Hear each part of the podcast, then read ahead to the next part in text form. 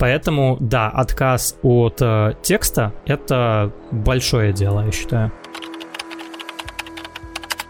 То есть большие там Амазоны, Маленьких, они, да. понятно, они выживут, а вот маленькие снова от этого пострадают. Когда отдельно заплатил, да, эти камеры заработали.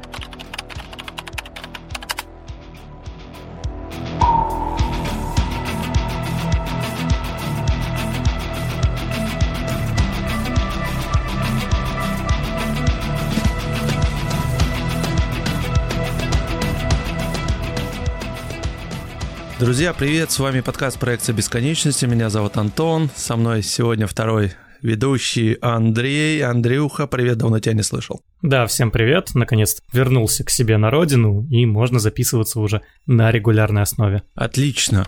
Вот я, прежде чем мы приступим к основным темам, хотел тебя все-таки пораспрашивать немножечко, может, слушателям тоже будет интересно. Как тебе вообще путешествие по России? Вот что тебе вообще запомнилось? Слушай, ну на самом деле было очень импровизационное путешествие, то есть я просто брал и ездил вообще в города, в которых ни разу не был, и просто по щелчку пальцев эти города выбирались. То есть я был на самом деле в путешествии, это Питер, Москва, Ставрополь, Ростов, Владимир, Тверь, Питер, Казань, и вот по Беларуси еще покатался, тоже недельку мы так по городам всяким покатались, я не все города запомнил. Помню Барановичи, Брест, ну вот, наконец-то, в принципе, по Беларуси покатался, потому что до этого я только в Минске жил и почти не катался никуда. Ну вот, как-то так. В принципе, получилось очень классно, потому что везде есть друзья, везде нахожу себе компанию, и это получается так очень импровизационно. Ну, то есть это получилось такое веселье-веселье, по фану все, да? По сути, да, то есть никакой цели не было, цель была просто отдохнуть. Ну, окей, я там, конечно, девочку нашел, всякие шуры-муры, это все понятно, но основная цель, да, была развеяться, отдохнуть, и как-то вот это развеяться затянулось я, потому что изначально планировал на месяц, в итоге два с половиной месяца катался, а если прибавить то, что я еще в Израиле катался, я на протяжении, наверное, 10 дней тоже катался именно по Израилю самому, то три месяца такого активного отдыха, ну, было прикольно. И еще-то у тебя такой климат интересный, да, так менялся. Ты и на юга попадал, и сейчас как раз осень, и центральная Россия. Перепады температуры как-то ты переносил нормально? Да, слушай, ну нормально, именно потому что я, наверное, жил в Питере, и у меня там остались всякие зимние куртки, я просто заглянул к родителям, забрал у них там зимнюю куртку, в подштанничках гонял, все как в старые добрые, все как в детстве. То есть я помню, в детстве было стрёмно немножко в подштаниках бегать, но а сейчас уже это появляется такая необходимость, просто надо одевать подштаники, и все будет нормально. Поэтому, да, тепло одевался, ну, прохладненько. Давай в этот раз скажем в начале выпуска, а то все время в конце говорим, вдруг не дослуживают, что у нас есть Patreon, Telegram, можно приходить в чатик, туда писать вопросы, почта, оставлять отзывы, оценки в iTunes, CastBox и там, где вам удобно. Patreon мы, кстати, будем переделывать в ближайшее время, и там будет новый контент. Мы еще подумаем с Андреем. Также еще запустим, кстати, Apple платную подписку. Потому что О, теперь тоже отлично. можно. Э, Эксклюзивы Да. под Apple будем еще делать. Отлично. Да, сделаем еще эксклюзив под Apple, потому что Patreon не всем удобен, там английский, надо что-то карту привязывать, регистрироваться, а здесь бац, кнопочку нажал и оплатил через Apple Pay. Круто, удобно, отлично. Google анонсировала свое обновление поиска. На самом деле там есть очень интересные такие штуки. Что для нас поиск? Казалось бы, что там можно придумать? А на самом деле там много чего можно придумать. Самое главное это все-таки правильно информацию забивать, то есть правила гугления, да? Чтобы у тебя была релевантная информация выходила. Ты вообще насколько часто пользуешься поиском? Не, ну, понятное дело, частенько приходится пользоваться, тем более я работаю программистом, и у нас на работе очень часто, конечно же, мы гуглим, многие проблемы решаются именно гуглением. Я бы на самом деле даже сделал следующим образом. Я бы рассказал историю, как в принципе поиск формировался, то есть как он развивался за вот эти 20 лет, и как сейчас Google видит вот поиск именно в будущем. То есть если мы посмотрим, вернемся там в условный 95-й год, то у нас поиск просто был по сайтам, лазит какой-то робот и просто ищет ключевые слова. То есть, если он увидел там слово «Привет, как дела?» и вы в поиск вбили «Привет, как дела?», значит, он автоматом отправляет вас на эту страницу. Дальше начали страницы ранжироваться, то есть начался конкуренция, все хотели попасть именно в топ поиска, и ну, основной такой алгоритм, как Google и Яндекс начинали всякие ранжировать сайты, то есть какой сайт показать первым, какой второй, какой третьим, использовался именно количество ссылок. То есть насколько сайт популярный, значит у него больше ссылок, значит ему больше можно доверять, его можно показывать выше. Это был на самом деле хороший вариант, но проблема в том, что многим сайтам оставались, которые внизу, они так и оставались внизу, им было очень тяжело вырваться наверх. Плюс, опять же, информация не всегда была релевантной, и поэтому нужно было это как-то исправлять. Дальше подключились всякие нейронные сети и обучение, то есть поиск уже подстраивался под конкретных людей. То есть если вы часто сидите там в условном ВКонтакте, то браузер это видит, поисковик это видит и больше предлагает вам запросов, которые вот для вас ВКонтакте более релевантны и будет предлагать вот именно ВКонтакте. И этот поиск, он начал уже адаптироваться. В этот момент также и появились всякие поиск по картинкам, но он был максимально примитивен. То есть вы, наверное, видели, что в Гугле, в Яндексе вы можете перейти на страницу с картинками и просто вбить там велосипед, и вам найдется велосипед. Но это крайне примитивный поиск, который подразумевал у картинки подпись, что это велосипед, окей, значит, ее нужно показывать как велосипед. После этого начали появляться такие моменты, как можно сделать какую-то фоточку, Google Lens определит, что на этой фоточке есть велосипед, и начнет искать подобный в интернете. И да, эта система работает, но она работала следующим образом. То есть ты сделал фоточку, машинное обучение определило, что ты сфоткал велосипед, окей, значит надо искать велосипеды по тексту. И вот этот промежуточный этап в виде текста, он был долгое время. И на самом деле он остается до сих пор. То есть если вы попробуете сделать какую-то там фотку бутылки, то в начале машинное обучение познает, что тут у нас бутылка, и надо, значит, искать бутылку. И, наконец-то, там Google, там Яндекс, Яндекс на самом деле тоже в эту сторону сейчас идет. У Google есть Google Lens, у Яндекс Яндекс Lens, и, наконец-то, идет в сторону того, что мы избавляемся от вот этой прослойки в виде текста. То есть, когда вы сфоткали велосипед, мы не переводим это в текст. То есть, да, он переводится на самом деле в текст, но также мы можем искать именно по самой картинке. То есть Google понимает, что выглядит эта штука вот так-то есть два колеса, руль и рама. Давай поищу что-нибудь с тем, что где есть два колеса, руль и рама. То есть он начинает именно без перевода в текст искать по картинке. И мне кажется, это действительно тоже такой интересный момент в революции. Опять же, мы сейчас видим, как у нас идет вот в нашем 21 веке движение в сторону создания какой-то информации, а создание информации в основном это как раз-таки камеры в телефонах. То есть сейчас все больше, больше сами пользователи начинают именно фотографировать, пользоваться этим, и вот когда мы начинаем и в поиск внедрять технологии, то это на самом деле круто, то есть мы, получается, по любой фотке можем найти все, что угодно. Тут, конечно, есть свои нюансы, которых нужно опасаться, например, опять же, поиск по людям, поиск по каким-то вот таким вещам, но, опять же, Google, скорее всего, позаботится о приватности и будет решать эти вопросы. Да, ты знаешь, я вот ради эксперимента, правда, не с Гуглом, я вот попробовал позавчера, а с Яндекс Ленс как раз. Правда, я пробовал загрузить фотку, но, в принципе, разницы нет, что ты фотографируешь на смартфон, что загружаешь, алгоритм, я так понимаю, действует одинаковый. Мне нужно, знаешь, что было? Найти, мне прислал гость петличку, фотографию, и понять, что это за петличка. Это сложно было. То есть он нашел очень похожие, но это такая no-name штука, ну то есть я не понял, что это. Он мне сразу показывает сначала фотографии, вот смотри, какие я фотографии нашел, вот посмотри, может быть что-то есть. Ниже он показывает ссылки на маркеты, там с Алишки, вот микрофон ты можешь петличку купить, сторы их, которые Яндекс Маркет и так далее. Да, но тяжело, если ты видишь какой-то просто овальчик, типа микрофончика, на нем там ветрозащита и небольшой там шнурочек. Ну, конечно, такие же миллион моделей, здесь же никакого уникального нету.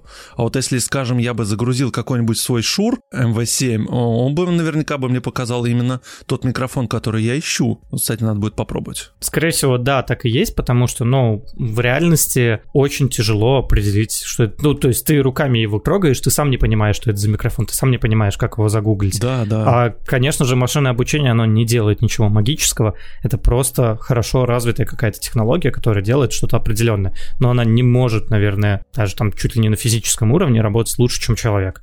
Я, конечно, сейчас так утрирую. На самом деле сейчас уже давно известно, что машинное обучение во многом лучше людей что-то делает, потому что машинное обучение применяется сейчас везде.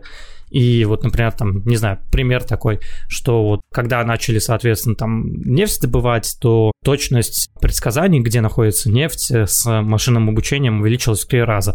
То есть раньше это руками все считали, сейчас с машинным обучением точность увеличились в три раза. И да, какие-то вещи там машинное обучение делает лучше, чем человек, но я скорее говорю про то, что ничего магического тут сделать нельзя. То есть, если у вас есть камера телефона, то оно может отследить там вашу условную геопозицию, где вы находитесь, примерное положение самого телефона и получить саму фотку. То есть никаких дополнительных информаций у нее нету и вряд ли сможет там, как-то узнать, что конкретно у вас, откуда прислали данный микрофон и все вот в этом духе. Хотя потихоньку большой брат следит за нами и потихоньку к этому идет. О, там кучу всего отслеживает. Но я, знаешь, почему-то вспомнил, вот когда я вот смотрю описание, что изменилось вот в поиске вот Google Lens того же самого, и мне почему-то сразу в память, может быть, ты вспомнишь, когда, может быть, года 4 назад, еще Samsung свой Bixby, когда представлял, он как раз анонсировал вот эту штуку, что вы берете свой смартфон, наводите на здание, и он показывает, что это за здание. И ты можешь почитать историю о нем, купить там билеты, если, допустим, это кинотеатр. Ну, в общем,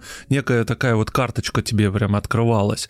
Я так понимаю, что это сейчас вот и Google, и Яндекс то же самое, да, делают? Или это несколько разные вещи? Не-не, это немножко другое. Вот опять же, почему я решил рассказать историю, потому что мы поиск по картинке умеем делать уже там лет как там 10 условно.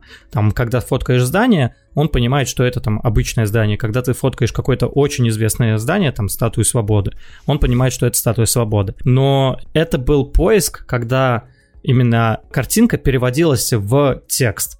А сейчас, вот в чем как раз революция, не в том, что сейчас по картинкам можно искать, а в том, что у нас пропадает момент, когда мы переводим это в текст и сразу начинаем искать по картинкам. И вот это такое нечто новое, по крайней мере, в поиске. Я не уверен по поводу Bixby, да, то есть Bixby, возможно, и уже была эта технология, вот Google Lens и вот опять же Яндекс Lens, они появились ну, где-то года два назад вот в таком виде, как сейчас, просто они эту технологию вот улучшали.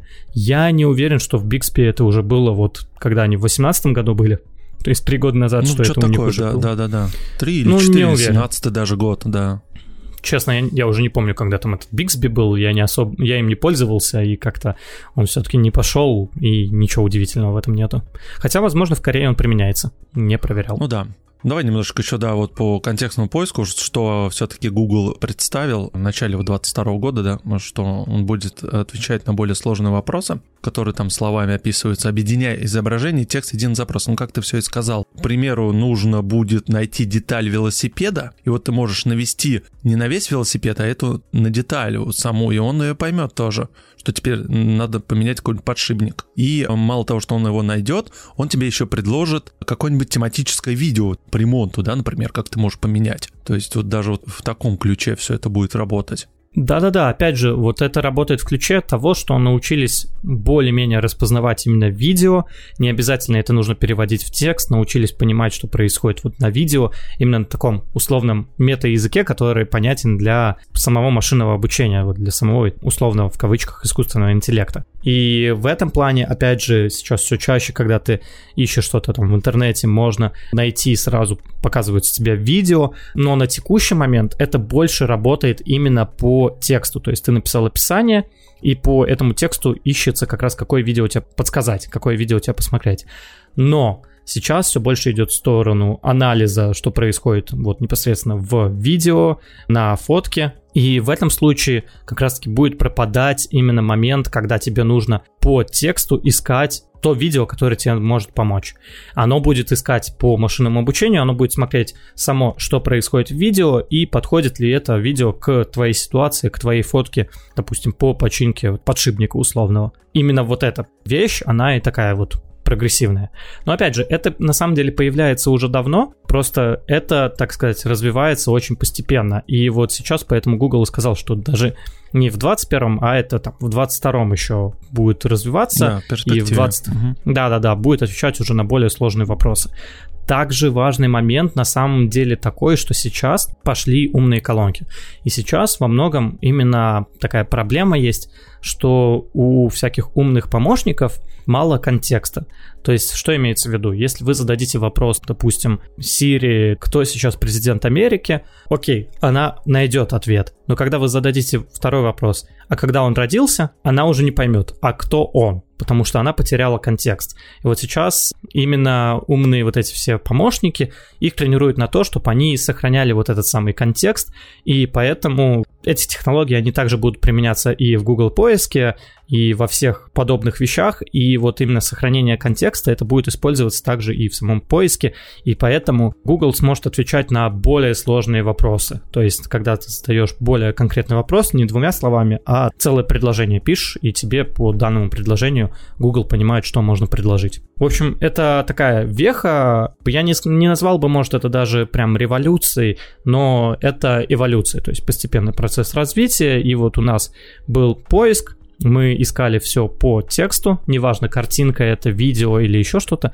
а сейчас мы от этого отходим. То есть, понятное дело, что текстом не все можно выразить, и особенно когда в эпоху, когда мы делаем миллионы фоточек каждый день, текстом уже не обойтись. Когда там все делают селфи, и в день там делается, я не знаю сколько, я так на- накидываю там 200 миллионов селфи, и все они подходят под одно слово — селфи. И то есть, как, когда ты хочешь какое-то что-то конкретное найти, то это уже становится сложнее. Поэтому, да, отказ от э, текста — это большое дело, я считаю грубо говоря, получается сейчас визуал и голос, он должен, в принципе, заменить, да, чем вот этот поисковый, ну, набивать клавиатуру. То есть к этому все ну, идет. Ну, слушай, к этому все идет, но, опять же, пока что у нас остается клавиатура, и хоть у нас появились давно там всякие сенсорные экраны, клавиатура уже не нужна, но, как мы видим, все равно там ноутбуки все идут с клавиатурой, все пользуются клавиатурой, потому что это на текущий момент такой удобный способ что-то набирать, именно текст, программировать, там работать. Но да, понятное дело, идет в эту сторону, но, к сожалению, я думаю, в ближайшие лет 10 мы вряд ли избавимся от клавиатуры, и когда уже чип в мозг будем внедрять, то окей, да, возможно, нам не понадобится больше данное устройство. Но пока что работа все равно происходит за компьютером, и набираем мы текст на компьютере. Но опять же, можно заметить, что многие уже начинают там работать на телефонах и не испытывать никаких проблем. Но все равно, как ты видишь, текст они набирают на вот телефонной клавиатуре. То есть тут пока что от этого не избавиться. Вряд ли получится в ближайшее время перейти полностью на вот эти технологии. То есть, опять же, это, как я и сказал, это будет не революция, а эволюция. То есть, да, когда там Джобс выпустил iPhone, и все уже через 5 лет сидели на сенсорных экранах, это была революция. А вот тут мы постепенно-постепенно будем от этого отказываться, и когда-нибудь, наверное, откажемся. Но там, полностью лет через, может, там, 10. Ну, по крайней мере, это вот я так Или прикидываю.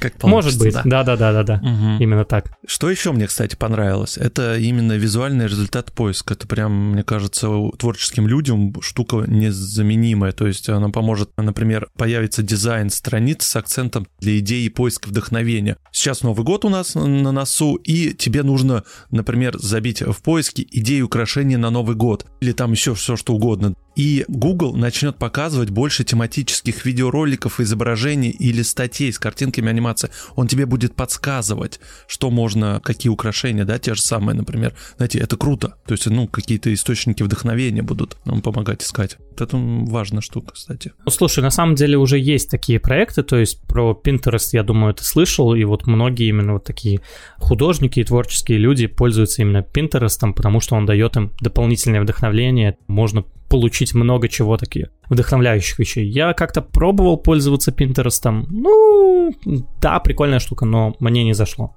То есть я не нашел для себя вот выгоды, почему я должен этим пользоваться. Ну, про Pinterest, кстати, отдельно можно тему сделать, потому что за рубежом той же самой США это просто штука-бомба. Там люди просто деньги зарабатывают на Pinterest. Очень да, хорошие деньги. Но в России, понятно, это да, это не взлетело. Ну, по определенным причинам. Окей, ну что, давай двигаемся дальше тогда. Что еще нам Google показала в своих улучшениях поиска? Раздел связанных тем и запросов видео, именно видео. Систему они назвали как так МУМ или МАМ, наверное, МАМ. Тоже не знаю, как читается. Да, угу. как прочитать. Он распознает содержимое видео и позволяет не только разбивать его на ключевые моменты, но и показывать связанные темы. То, о чем ты говоришь, это контекст который прямо в него не упоминается. То есть, например, идет видео про пингвинов, и Google предложит почитать подробнее, чем они питаются, где живут и так далее. То есть он будет более подробнее вот, развертывать будет твой поиск, что ты, может быть, тебе интересно. Вот это, кстати, тоже такого я не помню, чтобы было сейчас в поисковиках. Ну да, такого конкретно не было, но опять же идея сама по себе не нова, и многие пытались это реализовать и уже грезили этим. Ну вот ждем э, реализации от Гугла, посмотрим, как у них получится. Потому что пока что нормальной реализации подобной я не видел. Хотя идея, как я и сказал, не нова. И, по-моему, Google на самом деле уже пытались это сделать. Вот именно с видео на YouTube они пытались уже вот дополнение как-то сделать, но что-то там не взлетело. Вот сейчас посмотрим, что опять у них получится. Ну, следующее это витрина товаров в поиске. Ну, мы уже с тобой частично это упомянули. Это то, что на мобильных устройствах упростится поиск аксессуаров, каких-то там обувь, одежда. И Google просто начнет показывать подходящие по запросу вещи разных там цветов, фасонов, показывать магазины, где там можно купить какие-то руководства. Но опять тоже вспомогательная такая информация будет отображаться тебе. Ты можешь сравнивать цены, отзывы. То есть упростит, я так понимаю, шопинг, онлайн-шопинг. То есть это будет более удобно, наглядней. Ну, слушай, тут опять же есть как плюсы, так и минусы, и на самом деле один из такой основных опасных в каком-то смысле минусов, которые не все недооценивают, то, что люди вот теперь будут пользоваться только Гуглом. То есть, опять же, там лет 10 э, назад люди заходили в Google, там искали купить каску и переходили в магазин для того, чтобы купить каску. И в этом магазине уже искали эту каску, которая конкретно им нужна, и пользовались этим магазином. Сейчас с приходом условных Амазонов, Гуглов, Тинькофф, Яндекс.Маркетов, люди уже не уходят с сайта Гугла. То есть, если они вобьют в поиск условно погода Сан-Франциско, им сразу покажется погода в Сан-Франциско. Лет 10 назад на этом еще могли жить сайты с погодой. Сейчас эти сайты умирают. Большинство сайтов сейчас все меньше и меньше посещают, потому что Google начинает показывать эту рекламу уже самостоятельно. И таким образом Google, конечно, лишает многие малые бизнесы своих клиентов, потому что Google не приводит к ним людей. И это, опять же, вот эта монополия, которая у Гугла складывается, что люди теперь начнут на своей викрине сразу вот непосредственно в поиске могут купить какую-то одежду, обувь, либо что еще, что угодно, это, конечно же, опять плюс, это удобно, но это проблема для всех ритейлеров, которые вот продаются. да, те же самые. Да, ну да, для конкр... ну, конкретно маленьких каких-то магазинчиков, то есть большие там Амазоны, они, да. понятно, они выживут, а вот маленькие снова от этого пострадают. Ну, что поделать, живем в 21 веке. Андрей, а как ты думаешь, вот смотри, он вроде как начнет какое-то машинное обучение, но же никто же не отменял, Google же должен деньги зарабатывать. Наверняка кто денег туда зальет, и он будет показывать именно ссылки тех магазинов, которые продвижение кинули. Наверняка же это все останется. Да, конечно, это все останется, только нужно вкидываться теперь все больше и больше, чтобы трафик оставался прежним. Потому что теперь уже каждый переход на сайт для вас будет платный. То есть если до этого вы могли как-то бесплатно все-таки перейти, то тут уже каждый действительно будет переход платный.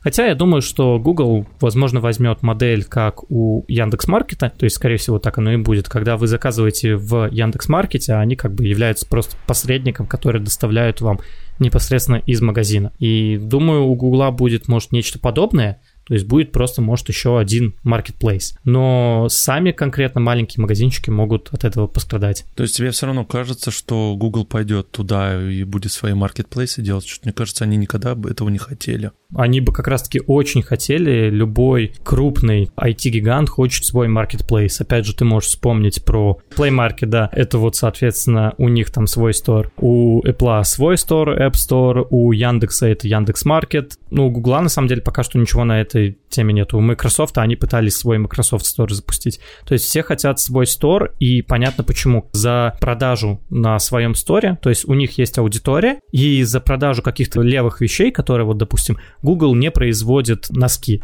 но он может получать деньги за продажу носков ничего для этого не делая, просто сделая свой стор, потому что у них есть клиенты, и просто продавая через этот стор, они могут на этом делать деньги.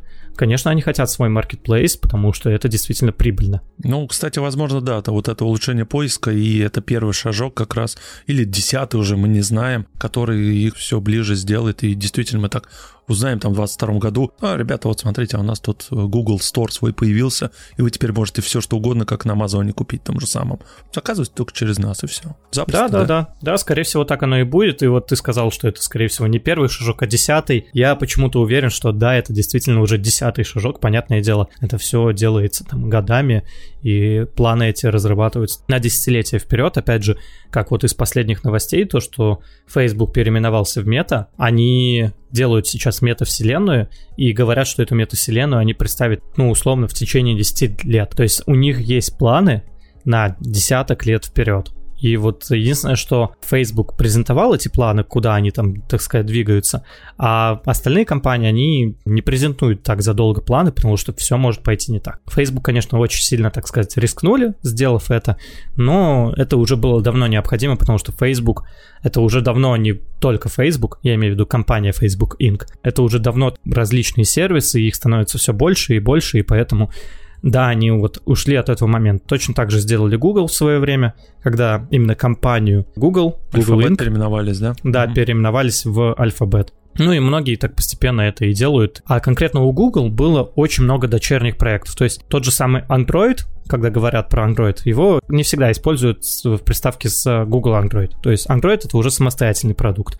Какие-то компании, которые принадлежат Google, они не имеют приставки Google. Поэтому Google это набор маленьких компаний, и все это нужно было объединить под каким-то одним названием, потому что, например, тот же самый Яндекс, то сервис такси у Яндекса занимает уже по прибыли больше, по-моему, больше 30%. То есть э, раньше получали всю прибыль от поиска, сейчас там 30% они получают от э, офлайн сервисов, то есть такси, доставка еды и всего подобного.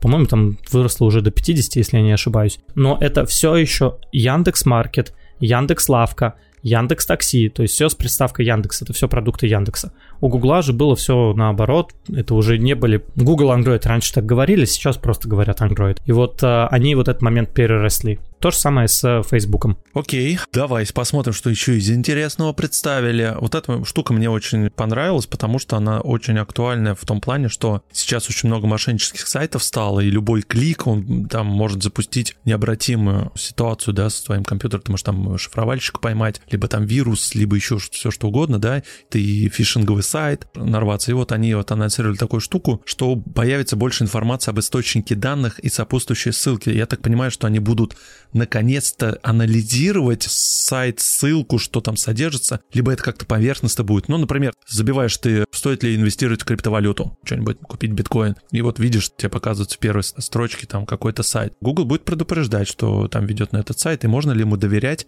или нельзя доверять. Круто. Но насколько это будет работать, вот в чем вопрос. Ну, на самом деле, да, непонятно, насколько это будет работать, потому что, в принципе, распознать какую-то ложь, даже там условный человек, он не может сразу понять, это правда или ложь. Новости какие-то произошли, довольно тяжело сразу или понять. Фейк, да, да. Ну, вот фейки, да, да, да, да, да. Это реально довольно тяжело понять, но, опять же, может, они там используют какой-то хитрый алгоритм, мы про это не знаем. Но у меня, скорее, опять же, тоже опасения с точки зрения того, что окей, теперь у нас новая цифровая диктатура, и в лице Google, который решает, что вот это правда, вот это неправда. Опять же, да, с этим будут бороться как-то, потому что будут подаваться иски на Google, почему там вы занижаете какие-то статьи, а другие завышаете в рейтинге. Но, опять же, это со временем, наверное, систематизируется. Пока что это вызывает опасения, но я думаю, что со временем будет все нормально, мы к этому привыкнем. И, опять же, прятаться от 21 века уже такой не выход. Тут уже мы либо живем в 21 веке, либо бежим в лес и выкидываем все телефоны. Да, между тем, кстати, хорошая отсылочка, можно послушать предыдущий выпуск наш э, про компьютерную безопасность. Там как раз вот тоже обсуждали, насколько нужно быть аккуратными в сети и вообще с компьютерной грамотностью. Это спонсор наш сегодня, наш предыдущий выпуск. Отличный спонсор, согласен. Дальше вот эта штука прям мега крутая и полезная, учитывая, сколько на Земле происходит лесных пожаров. И в той же России, и за рубежом тоже к сожалению, не слежу особо, но наверняка в Израиле это мало наверняка лесов, да? Но в той же да. Америке там много их, и теперь Google на картах, на Google картах научится показывать лесные пожары. То есть там можно выстроить новый слой такой, и он будет показывать актуальную информацию, что там сейчас очаги возгорания, на карте прям будет показываться номер экстренных служб, ты позвонить, да, ты можешь оповестить, я так понимаю, чтобы спасатели выехали туда. Только не знаю, насколько кто это будет отслеживать, сам Google проверять эту информацию, тоже прям интересно. Это напоминает, знаешь, как когда авария, да, ты наносишь на Яндекс карты, и э, там, например, впереди авария, да, тебе там говорят, ты проезжаешь, никакой аварии нету, нажимаешь mm-hmm. кнопочку «Пожаловаться», она была там уже 45 минут, она так и висит, и сколько она еще будет висеть, тоже непонятно. Слушай, ну, скорее всего, на самом деле Тут все просто. Есть спутники, которые могут отслеживать э, температуру на поверхности. И, соответственно, при аномалии каких-то температур, которые будут вычисляться, опять же, тем же самым машинным обучением, он будет говорить, что вот, чуваки, здесь такая ситуация, походу здесь пожар. И вот он может брать эту информацию в реал-тайме со спутников. В случае с авариями тут информация берется непосредственно от людей. То есть, если кто-то с там условным Яндекс Навигатором проехал и указал, что здесь есть авария, значит в Яндекс Картах добавится, что вот здесь есть авария до того момента, пока все не начнут ехать быстро, и тогда Яндекс поймет, что все аварии нету здесь либо когда кто-то нажмет, что все, авария закончилась, здесь ничего нету. То есть здесь информация берется уже от людей. А люди, как ты знаешь, не самый достоверный источник информации. То есть кто-то когда-то добавит, кто-то не добавит. Вот, поэтому в данном случае, возможно, это будет более точно, но, опять же, как-то будет работать. Будем надеяться, что хорошо. Я думаю, никакой огромной проблемы здесь нету это реализовать. Единственное, а кто этим будет пользоваться? Я не знаю, возможно, я не сталкивался вот с такими проблемами, поэтому мне в этом нету необходимости. Не знаю. Наверное, кому-то ну, нужно. может быть, туристы, кто там, а, ну, собирается на отдых куда-нибудь в лес, если только. Ну, просто обывательски тоже пытаясь взглянуть на это. Слушай, я думаю, в данном счету. случае мы с тобой действительно вот в этом плане обыватели, и я думаю, что эта штука востребована, опять же, для тех, кто живет в, ну, допустим, в той же самой Калифорнии, где постоянно пожары то да, там эта штука востребована, ну, мы, наверное, просто с тобой не особо понимаем, для чего она востребована. Наверное, да, классно все, супер, тут можно пожелать только удачи. Ну да, вот ты, кстати, сказал вот насчет того, что по авариям это все люди добавляют, а ведь было бы круто, действительно, если бы спутник анализировал ситуацию и мог видеть эту самую аварию и автоматически наносить ее на карту. Ведь, я так понимаю, технические разрешения спутников сейчас позволяют все это увидеть. Ну, не совсем. Во-первых, непонятно, почему ты встал. Если ты посмотришь, опять же, на всякие карты от Гугла, от Яндекса, то там, ну, нельзя различить людей, окей, можно где-то различить машины, но не всегда понятно, где эта машина стоит. Там она, может, на обочине стоит, может, она просто остановилась на аварийку. Ты со спутника не увидишь, что она на аварийке. Плюс, опять же, в реал-тайме ты эти данные никак не получишь. То есть спутники летают над конкретной точкой там раз в условные полгода потому что они летают над всей поверхностью Земли, и нету возможности именно в реал-тайме оценить по спутникам, какая авария. А пожары это, может это быть, другая будущем, история. согласись, когда будет а, много спутников. На самом деле я сомневаюсь, что это будет в будущем. Скорее появятся не спутники, а я думаю, что скорее машины начнут общаться между собой, и это будет отслеживаться, допустим, по 5G. Вот это вполне Или те возможно. же камеры, которые установлены, согласись, да, да? там сейчас да, же очень камерам... много городов камера, да. Да, по камерам это, это тоже можно. Все верно. Да, да, да, да, да. Просто со спутниками, ну, это нужно слишком большое количество спутников. Тут же, опять же, есть проблема, что когда у нас слишком большое количество спутников, у нас есть проблема именно передачи количества информации, потому что спутники общаются через э, электромагнитные волны, и, соответственно, электромагнитный диапазон, он очень, так сказать, узкий. То есть у нас невозможно через по беспроводу передавать бесконечное количество информации. То есть у нас это ограничено количество информации, которое мы получаем со спутника. Поэтому тут вот эти ограничения, они есть именно в физическом плане. И опять же, сейчас там на орбите летают, по-моему, до 10 тысяч спутников, и чтобы вот это реализовать, это требуется сотни, миллионы спутников, но, опять же, когда будут сотни миллионов спутников, ты представляешь, какая это будет проблема для того, чтобы запустить новую ракету? Космического мусора, да. Да-да-да, именно космический мусор, да. И когда кто-то с кем-то в космосе сталкивается, то у нас появляются тысячи обломков, и это космический мусор будет расти по гиперболе. Поэтому тут, конечно, да, такая проблема, которая... Да, поэтому в данном случае довольно сложно это реализовать и очень рискованно, потому что если мы попробуем это реализовать, то обратного пути уже не будет, потому что космический мусор ну, да. очень тяжело собирать. Там единственный самый адекватный способ — это свести их с орбиты, то есть либо чтобы улетел куда-то в глубокий космос, либо чтобы сгорел в атмосфере. А сделать это порой очень непросто. Скорее всего, это будет реализовано, но другими способами, да. А по поводу пожаров, они обладают намного большей территориальностью, то есть, когда есть пожар, он, ну, редко горит именно в одном доме, я имею в виду именно про лесные пожары, потому что здесь именно речь идет про лесные пожары. Когда лесные пожары идут, ну, это там уже гектары земли горят, и в этом плане нам уже не нужно миллионы, сотни спутников, потому что один спутник, он уже может увидеть территорию размером с, допустим, один штат, там 300 на 300 квадрат допустим, в километрах. Для одного спутника это нормально, и таким образом можно актуализировать информацию. Еще интересная штука, которая, скорее всего, в России работать не будет, ну или в ближайших странах СНГ, это то, что на картах появится инструмент для правительств и общественных организаций, который позволит, например, быстро присваивать адреса людям и компаниям. Сейчас ты можешь подать заявление, и тебя там могут неделями, чуть ли не годами рассматривать, да, какое-то изменение, или дом поменять, или еще что-то. И они, я так понимаю, запускают какую-то интеграцию с правительственными сайтами, либо еще как-то. Ну, скорее всего, будет отдельная админка, где для Гугла, допустим, будет, если люди просят, допустим, помен... вот у нас изменилось название улицы, поменяйте ее на другую. И Google полтора месяца, два месяца думает, а не боты ли случаем это все делают. То есть можно же самому тоже зайти на Google Google и сказать, у вас здесь ошибка. И вот э, Google нужно время на то, чтобы это все проверить. Тут, скорее всего, будет страничка, куда смогут зайти правительственные а, организации. запрос они отправят, да? Там да, подтвердят, да, да, да. да, все окей. Угу. Да, ты, то есть это будет изменение там за сутки буквально применяться, и все а, во всех Google картах название улиц поменяли. Скорее всего, будет что-то типа такого. Это на самом деле полезно даже не только для того, чтобы согласовывать именно там название улицы, а скорее именно для всяких каких-то дорожных событиях, указывать, что там здесь появилась дорога или еще что-то там, что здесь ремонт дороги. И все это, если объединиться с городскими службами, у которых все эти карты есть, если они с Гуглом это все объединят, то это начнет работать довольно качественно, и навигаторы от этого станут работать только лучше. Ну, я, по крайней мере, вижу именно да, в этой и нам это будет более полезнее и лучше, конечно.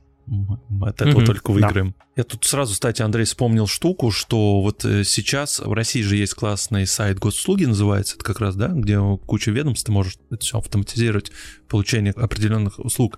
Но сейчас огромная проблема в том, что у каждого ведомства у них своя база данных, и чтобы подружить, например, с той же МВД, ГИБДД или, например, с пенсионным фондом, да, чтобы они обменивались между друг другом информацией, сейчас это просто, ну, такая задача достаточно долгая и сложная, потому что нету единой базы.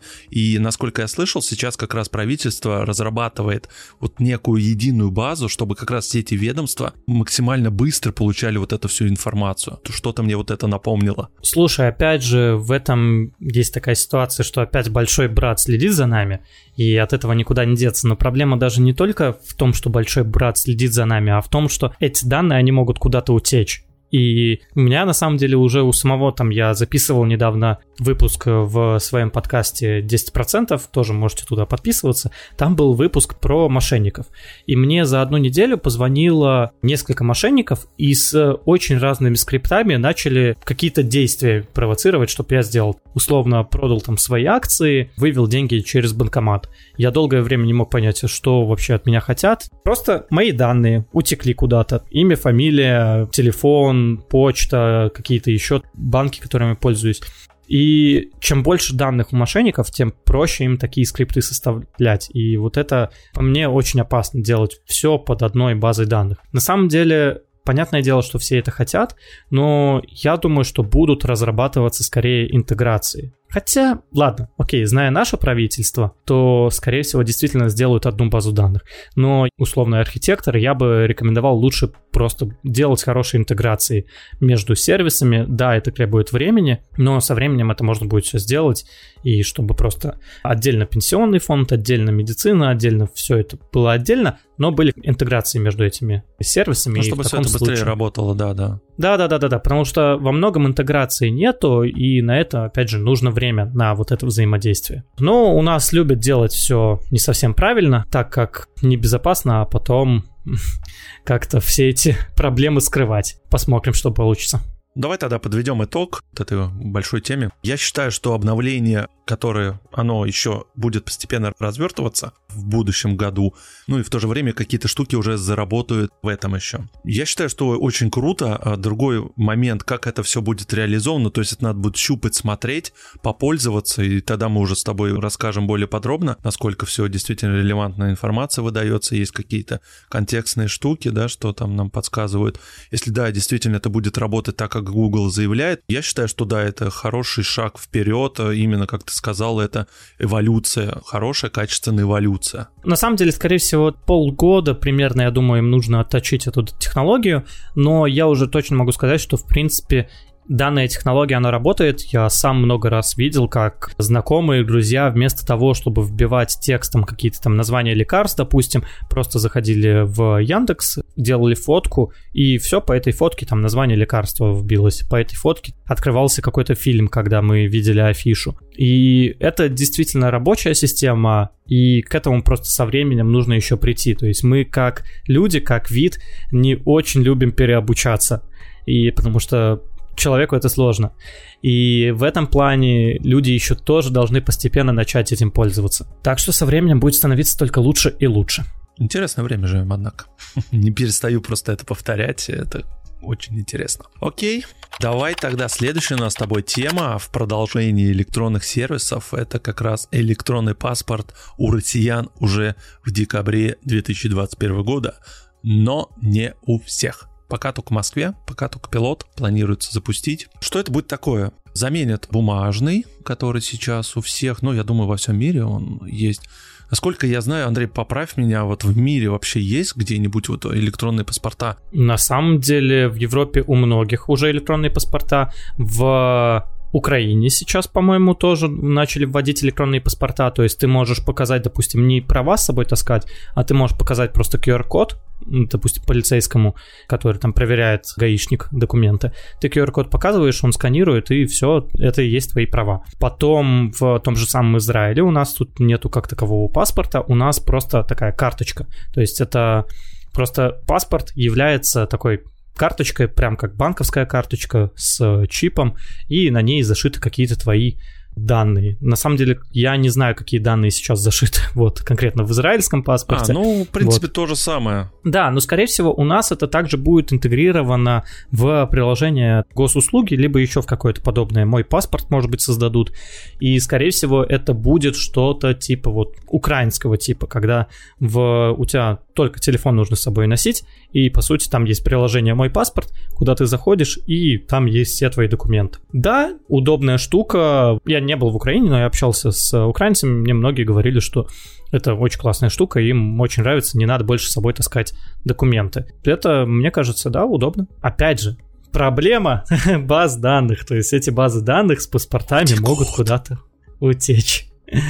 Да, да, да, это да. так. Действительно, что на лицевой стороне это будет некая такая пластиковая карта, как это будет в Российской Федерации. На лицевой стороне будет поместиться фамилия, имя, отчество, дата рождения, ну, разумеется, фото и чип, который будет хранить всю остальную информацию. Что немаловажно, как и утверждает сама Минцифра, что карты чип будут сделаны именно из российских, подчеркиваю, компонентов. Интересно, да?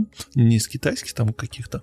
Не, на самом деле в России у нас вот те же самые, многие смеялись над всякими эльбрусами, у нас, которые там процессоры производят, еще какие-то. У нас в России могут производить всякие процессоры, но да, это не конкуренты как бы Мосмаркету.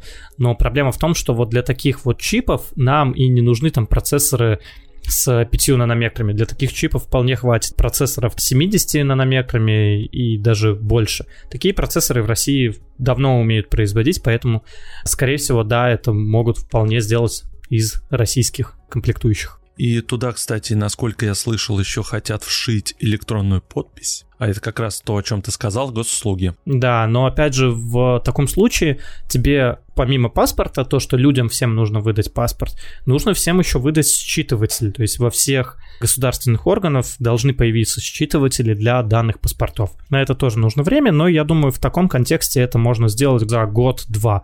Вот как начнут оцифровывать, так сказать, цифровизацию добавлять в наши паспорта, то, скорее всего, это в всяких заведениях через год-два уже появятся считыватели для паспортов. Это делается куда быстрее, чем в Гугле. У нас, на самом деле, опять же, очень передовая страна в плане оплаты. У нас везде есть Apple Pay всякие и все такое. Во многих местах это вот только появляется, а в России в этом плане появляется намного раньше. Опять же, можно вспомнить там презентации Apple, когда они презентовали Apple Card, и им буквально обладировали стоя. Когда они Apple Card презентовали, что у вас там есть вот такое приложение, вы все можете посмотреть, все свои краты по как-то сортировать их логистику, вы потратили это, вы потратили на еду, и все просто обладировали стоя, а русские ребята смотрели и не понимали, а что в этом такого? Ну, просто, опять же, для них... Такого, да. Ну да, у нас как бы давно уже все вот расслабились, привыкли, что банковские приложения очень удобные, а в Америке до сих пор чеками пользуются точно так же, как и в Израиле, до сих пор пользуются чеками и считают, что это нормально. Я надеюсь, все жду, когда у нас израильские приложения обновлятся, потому что здесь банковская система... Ой, это ужас. Да, здесь отсылочка идет подкаст «Жизнь за рубежом», израильский эпизод. С Андреем мы как раз это все с ним обсуждали. Много спонсоров у этого выпуска. Сегодня у нас прям, да, такие интеграции крутые. Кстати, а как ты относишься к тому, что в этом электронном паспорте будут также вшиты отпечатки пальцев обеих рук и изображение лица?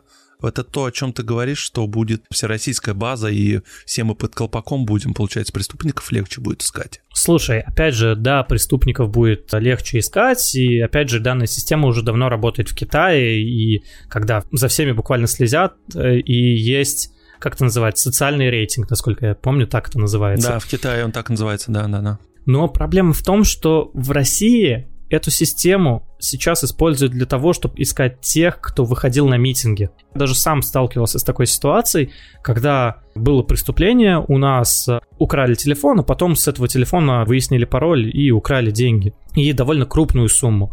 И да, это все было зафиксировано на камерах, все это было. Все видеозаписи хранятся в течение минимум пяти дней со всех камер на уровне закона. Но проблема в том, что мы пошли в первый же день заявление в полицию, написали, никто не шелохнулся, пока уже человечек не нанял отдельно ребят, которым заплатил деньги, которые уже начали разбираться в данной ситуации. Когда отдельно заплатил, да, эти камеры заработали. А до этого, пока ты сам пришел в полицию, написал заявление, ничего не происходило. Как только денег занес, тогда уже какие-то вещи начали происходить. Камеры резко заработали, всплыли архивы, которые нужны. В общем, проблема в том, что это очень мощный инструмент, и, к сожалению, он может быть направлен не только против преступников, но и против обычных граждан. И вот, скорее всего, есть такая вероятность, зная тенденцию, что это может направляться в сторону простых граждан. То есть поиск человека, поиск, опять же, не сможет никуда укрыться, и что-нибудь типа социального рейтинга. Это вообще мечта, наверное, любого правительства сделать такую систему, как в Китае. Проблема в том, том, что такая система, как в Китае, она почти мало где возможна, потому что, опять же, демократия, все права защищают, люди будут отстаивать свои права на персональные данные, на свободу перемещения, свободу собраний, и вот эти все вещи, они часто записаны в Конституции, и в современном мире во многих странах уже нельзя такое провернуть. В Китае можно было. Да, ну, в общем, такое ощущение, что да, действительно, мы идем по китайскому пути. У нас очень много оттуда, я так смотрю. Да, заимствуется, но Китай э, в каком-то смысле правильно сделал, что просто изначально увидел опасность в интернете. В России никто опасности в интернете не видел, и опять же, в России мы помним, что было в 2000-е, смена власти, когда интернет только приходил в нашу страну, и там было немножко не до интернета, там занимались телевидением, и вот конкретным СМИ. И вот сейчас телевидение, радио — это все, так сказать, под колпаком правительства. Интернет, они пропустили тот момент, когда можно было, так сказать, начать контролировать интернет. полностью. И они сейчас пытаются это наверстать, и довольно сложно это, потому что интернет все-таки децентрализован, и вот это сделать уже очень сложная задача, и как у Китая, у них уже вряд ли получится. Опять же, все мы помним, что было, когда пытались заблокировать один Телеграм. Заблокировали пол России. Да, они будут улучшать технологии, но опять же, как в Китае, сделать это все-таки не получится. В Китае просто поняли, что это тоже опасная система, и сразу начали ее контролировать. Здесь у нас немножко нам повезло, скажем так. С Андреем нарочно не будем тему Телеграма обсуждать и то, что они запустили все рекламу, да. Сейчас, наверное, все, кому не лень, в подкастах обсудили бы, тему обойдем стороной. Может быть, как-нибудь другой раз поговорим. Подводя итоги этой теме, скажу так, что план это есть уже по выпуску паспортов уже по всей России. Это как ты правильно сказал, год-два, чтобы все это развернулось, это как раз не позднее 23 года. Если, опять же, пандемия, либо еще что-то не помешают этому запуску, да, этого грандиозному проекту, так вообще будет сложнее всего именно пожилым людям, поэтому они бумажные оставят аж, если ничего не поменяется, до 30 года можно будет ходить после 30-го, я так понял, хотят перевести всех-всех-всех. Слушай, я не вижу на самом деле большой проблемы для пожилых людей, потому что с точки зрения user experience, то есть как люди будут пользоваться этим паспортом, им теперь надо таскать не бумажку, а карточку. Все остальное за них сделают там, государственные служащие. То есть ты даешь эту карточку, все, что нужно, будет делать именно госслужащий. Поэтому я не вижу большой проблемы для пожилых, что их там надо будет обучать и пользоваться. Ну, как часто ты пользуешься паспортом? Я лично... Очень редко. Вот я лично тоже очень редко. Мне нужно иногда паспортные данные ввести, номер паспорта, имя, фамилию. Ну, окей, это будет отображено большими цифрами на карточке. Вот я опять же вижу, как это сделано вот на израильском паспорте, и это просто большие цифры, больше других цифр и нету. Просто это и есть номер паспорта. В целом, все, я думаю, не будет огромной проблемы именно для бабушек, дедушек. Просто нужно объяснить, что теперь он выглядит не вот так, а вот так. Ну Но да, а приятно, что у всех заботится. уже практически все пенсии получают. Так что ничего нового не будет особо. В принципе, да. То есть, э, с другой стороны, приятно, что пытаются позаботиться о пожилых и вот будут принимать какое-то время еще. Либо это просто отговорка, чтобы подольше затягивать вот этот процесс интеграции, чтобы не сразу вбухивать все деньги, чтобы это вливать постепенно, потому что, опять же, будут проблемы с этими паспортами, и это нормально. Когда внедряется новая технология, проблемы всегда возникают, в этом ничего страшного нету. Поэтому какое-то время дали еще на то, что эти паспорта старые будут еще активны. Да, еще что круто, это то, что ты электронный паспорт можешь за секунды заблокировать, а бумажный ты можешь потерять, пока ты позвонишь, полицию напишешь, да, там твоим паспортом могут уже миллион кредитов оформить. И я так понимаю, что для мошенников это, наверное, станет сложнее, что немаловажно. А возможно легче. Мы этого знать не можем. Опять же, когда все данные твои цифровые, скопировать их не составляет труда. Поэтому в каком-то смысле, может, э, и проще станет. Вот опять же нужно смотреть, как в итоге реализуют, и пока что это, ну, гадание на кофейной гуще. У нас, знаешь, такое типа выпуске «Я пессимист, ты оптимист» в сегодняшнем выпуске. Хороший полицейский, злой полицейский. Да-да-да, именно так. такой. Но заверяют, как вот э, со статье пишут, что можете не переживать за мошенников, у нас все данные будут храниться в единой инфраструктуре, которую невозможно взломать. Такой, знаешь, такой политический лозунг да, в том-то и проблема, что это именно политический лозунг, и, как я уже сказал, взламывается все, и данные утекают абсолютно из всех компаний. То есть мы кучу раз видели, как взламывались самые какие-то секретные защищенные объекты, и утекала информация из самых крупных компаний. Ну, опять же, вон недавно утекли данные из Facebook. И все равно данные утекают, и с этим ничего не поделаешь. Вот такой вот у нас выпуск получился. Мы сегодня прям, на самом деле, поговорили про две темы, но настолько обширно прям затронули все аспекты. И по поиску, да, пообщались, и про паспорт. Спасибо, что нас слушали. Я напоминаю, что это был выпуск проекта «Бесконечности». Меня зовут Антон, со мной второй ведущий это Андрей был. И слушайте наши подкасты. У Андрея это 10% подкаст про инвестиции. Ссылки все будут в описании. До встречи. Все, всем, всем спасибо пока. за прослушивание. До скорых встреч. Пока-пока. Пока. -пока. пока.